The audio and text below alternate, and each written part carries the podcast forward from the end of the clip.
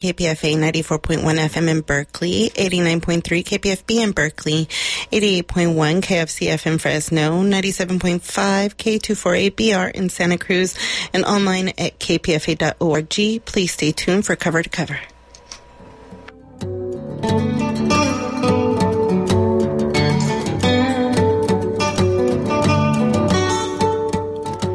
Hello and welcome to another edition of Cover to Cover, Frame to Frame. My name is Reyna Cowan and I'll be here with you for the next half hour speaking about film.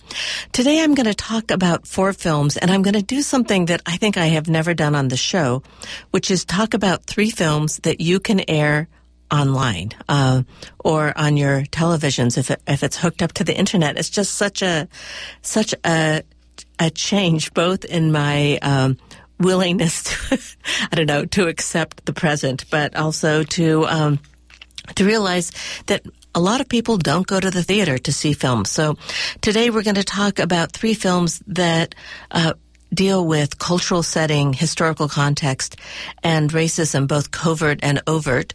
Two documentaries, Strong Island by Yance Ford, LA 92 by Dan Lindsay and TJ Martin, a feature film by Dee Rees entitled Mudbound, and then we'll end the show with an interview with Greta Gerwig, who uh, directed the film Lady Bird, which is in a totally different context than the other films, but uh, a treat nonetheless. So why don't we start with Strong Island?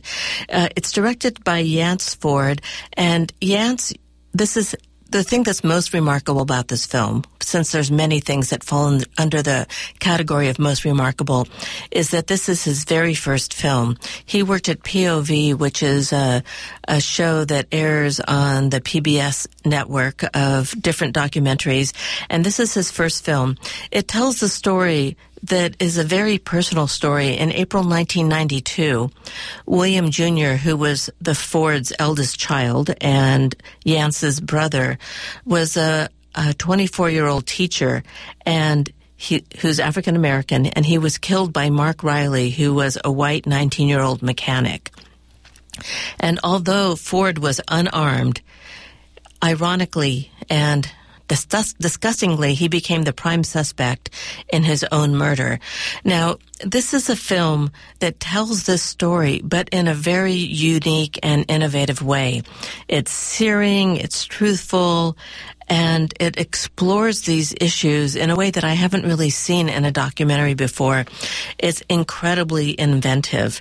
Uh, so Strong Island looks at the impact of this murder not only on the way that the culture at, in 1992 in April dealt with this issue of this murder of this African American young man in uh, in New York on Long Island, but also it is a chance to look at the dynamics that happened in the family as a result of this murder something that hadn't really been talked about by the different members of the family.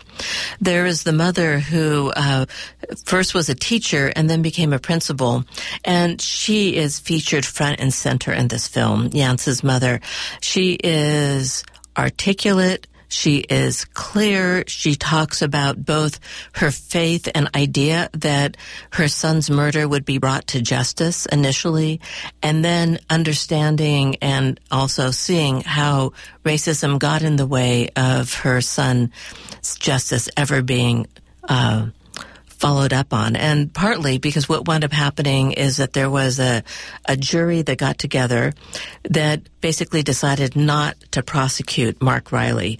And that is one of the questions that's being addressed in the film. Also interviewed in this film is Yance's sister, who has never really talked to Yance and perhaps to the mother about what happened. She was a teenager uh, when her brother was murdered, and there was so many issues that were present that never really got discussed. So this film is looking at it. So there's a conversation between Yance and he does something remarkable himself, which is he puts himself front and center before the camera and talks about his experience, uh, talks about it from an experience of incredible truth and honesty. So there is a way where you think, uh, I don't know. At one moment he says, Is this what happened?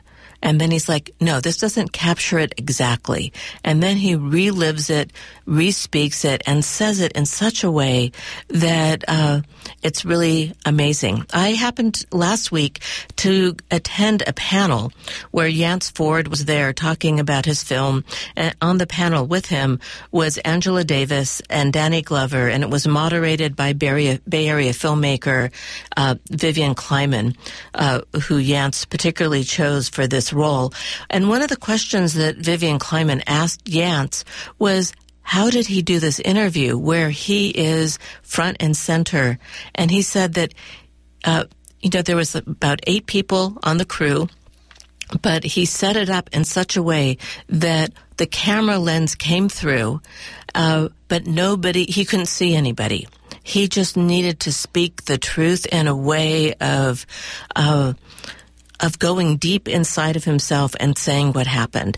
And the thing that makes this most unique is because this film does this, that you are really pulled into the story in a new way. Now, ironically, that's such the wrong word for this, but this this case where he was William Jr., Yance's brother, was murdered, took place two weeks before the Rodney King verdict and Los Angeles exploding, not to mention places in the rest of the country.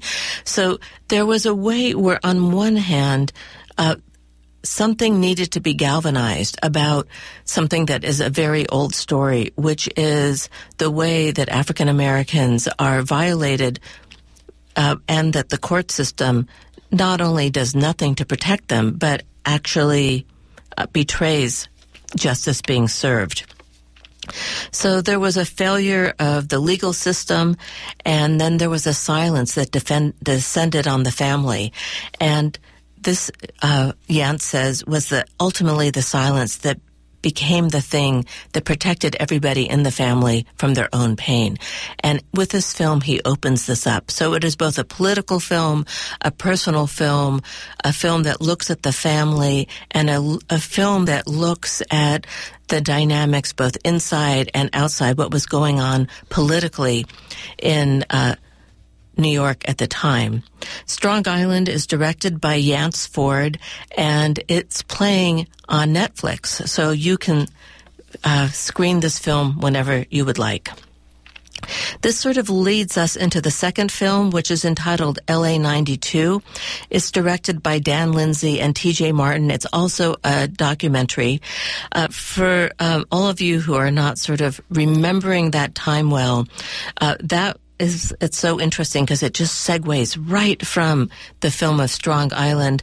Uh, the film deals with the 1992 Los Angeles riots, also known as the Rodney King riots or the South Central riots, um, the Los Angeles civil disturbance, the 1992 Los Angeles civil unrest, um, all these different words for describing what was happening, which was basically the four police officers who systematically and cruelly beat Rodney King were uh, tried in Simi Valley, a white area outside of Los Angeles, and were all acquitted.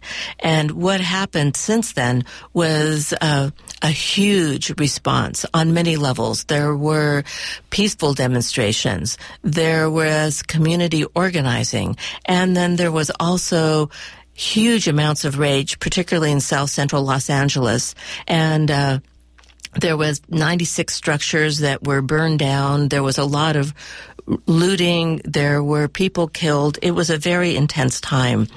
And what Dan Lindsay and TJ Martin do is something that I think is such a clever idea. They didn't shoot any new footage.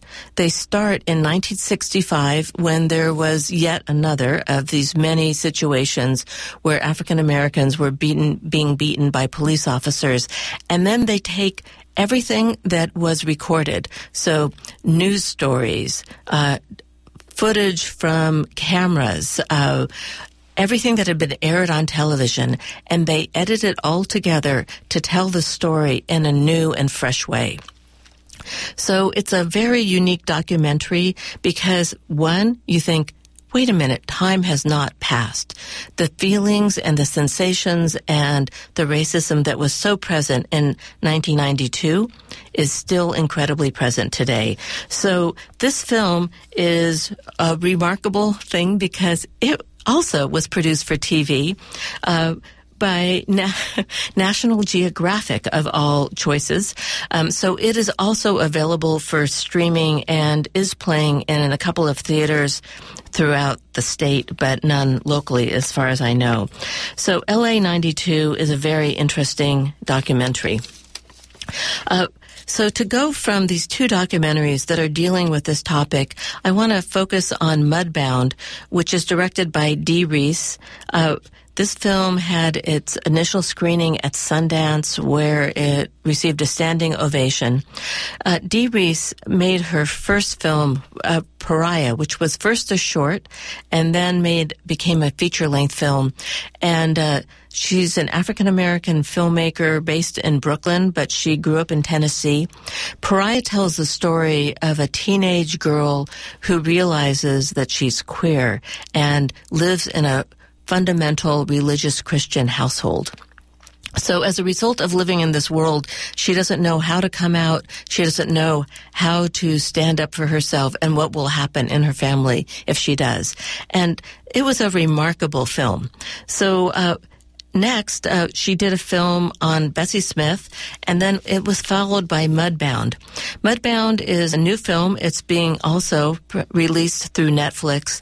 It's based on the novel of the same name by Hillary Jordan, and it stars Carey Mulligan, Garrett Hedlund, Jason Clarke, Jason Mitchell, and uh, Mary Blige. And the film depicts two World War II veterans, one white, one black, who returned to rural Mississippi each to address racism and post-traumatic stress in their own way. It focuses on two different families and what happens between them. So the first is this white family that uh, basically go back to this farm that this man has bought, and he is somehow winds up getting tricked out of $100, which is a lot of money in the 1940s when this film is taking place. And as a result, you think, oh, he's going to take it out on the black sharecroppers who live on the land. Uh, and indeed he does, but he also takes it out on them because there's such race disparity.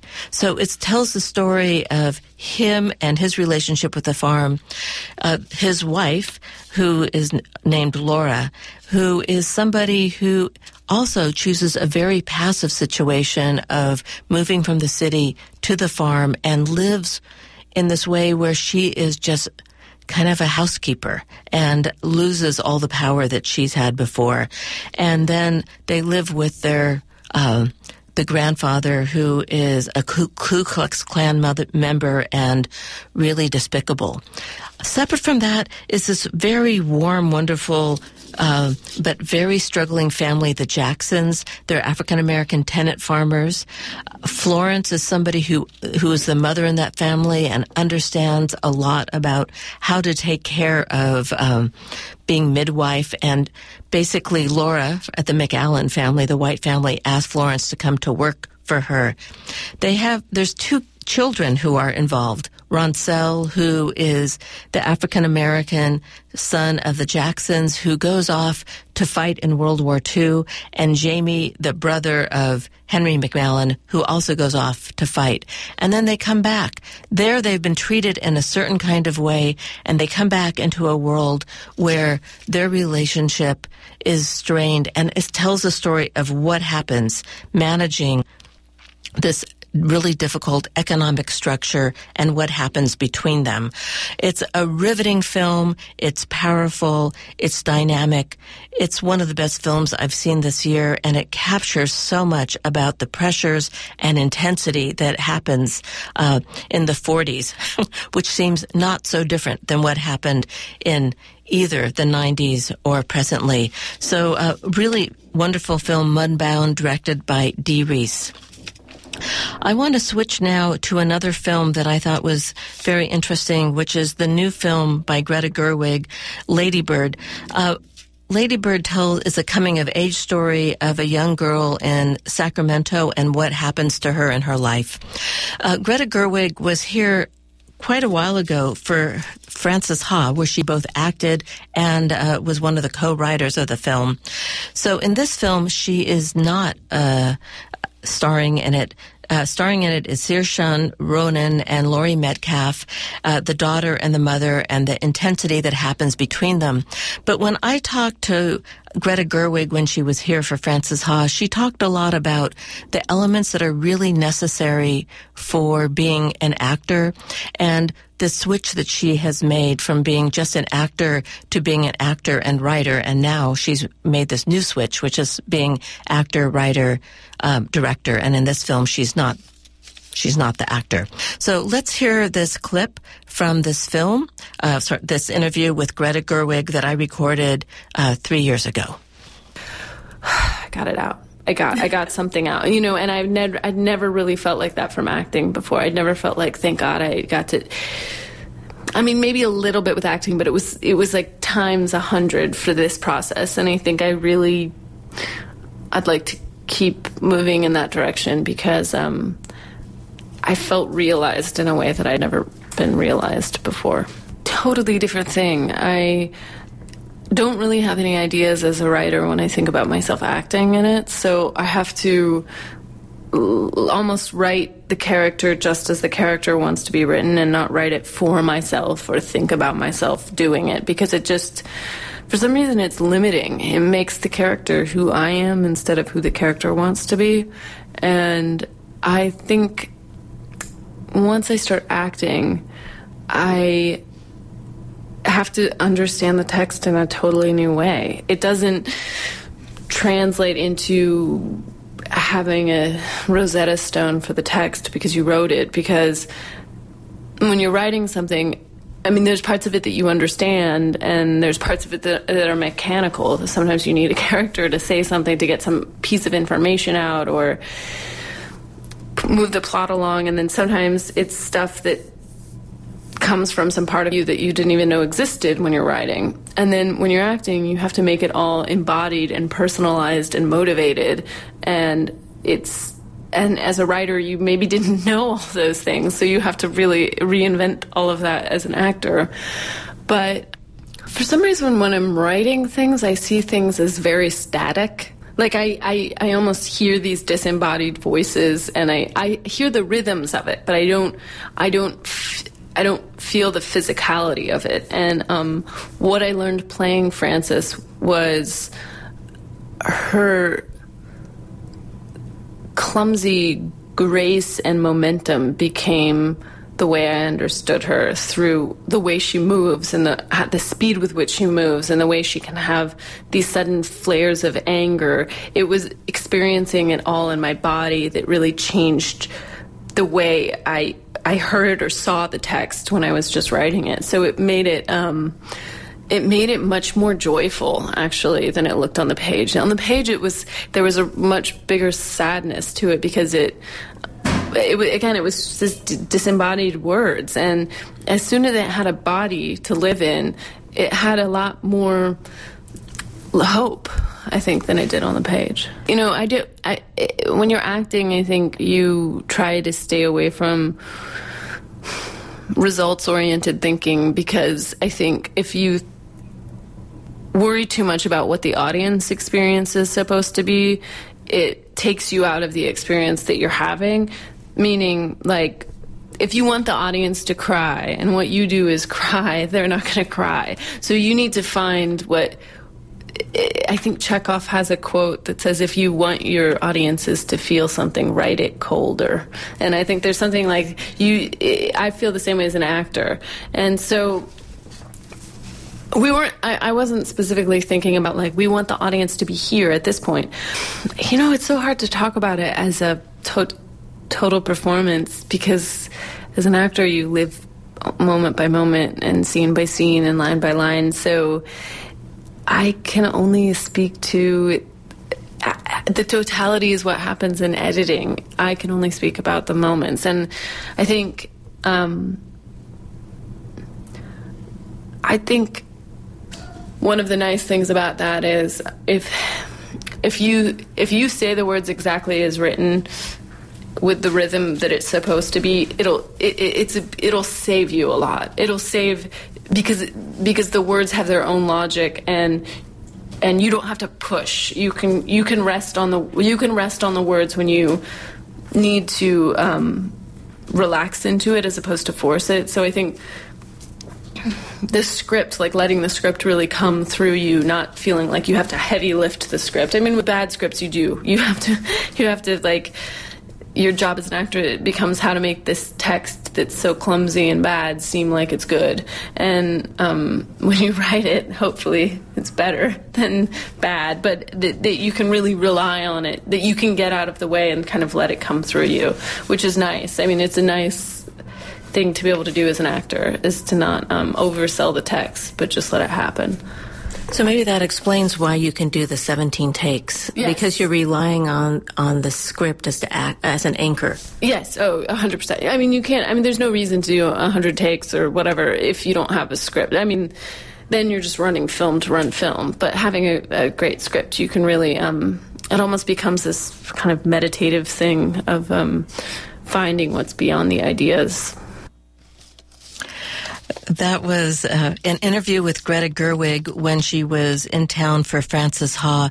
Her new film, Lady Bird, which takes place in Sacramento, which is a romantic comedy and uh, very smart in its way of storytelling and allowing the uh, characters to come alive is showing at Bay Area theaters.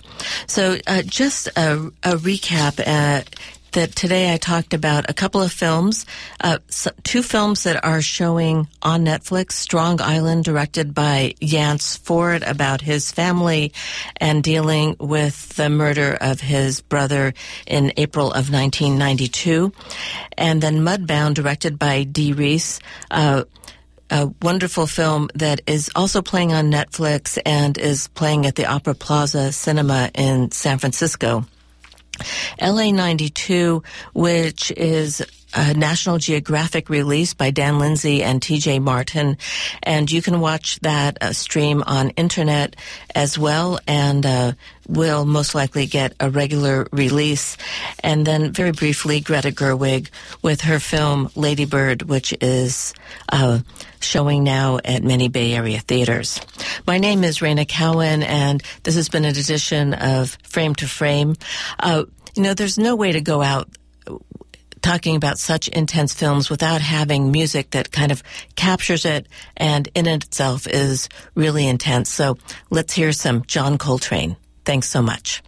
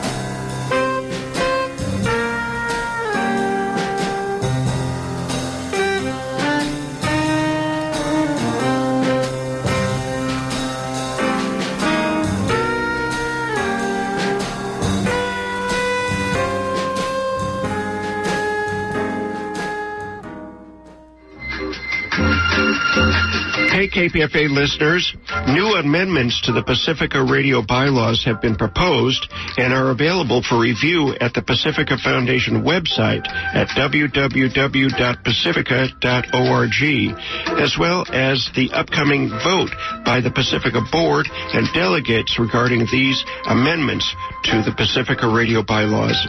That's all at pacifica.org. listening to 94.1 KPFA and 89.3 KPFB FM Berkeley, California, 88.1 KFCF FM Fresno, California, and 97.5 K248 BR FM Santa Cruz, California, and worldwide online it's kpfa.org. My, my, my. Worldwide. Isn't that something? Yes, you are listening to KPFA, KPFB in Berkeley, KFCF in Fresno, and please stay tuned for Hard Knock Radio.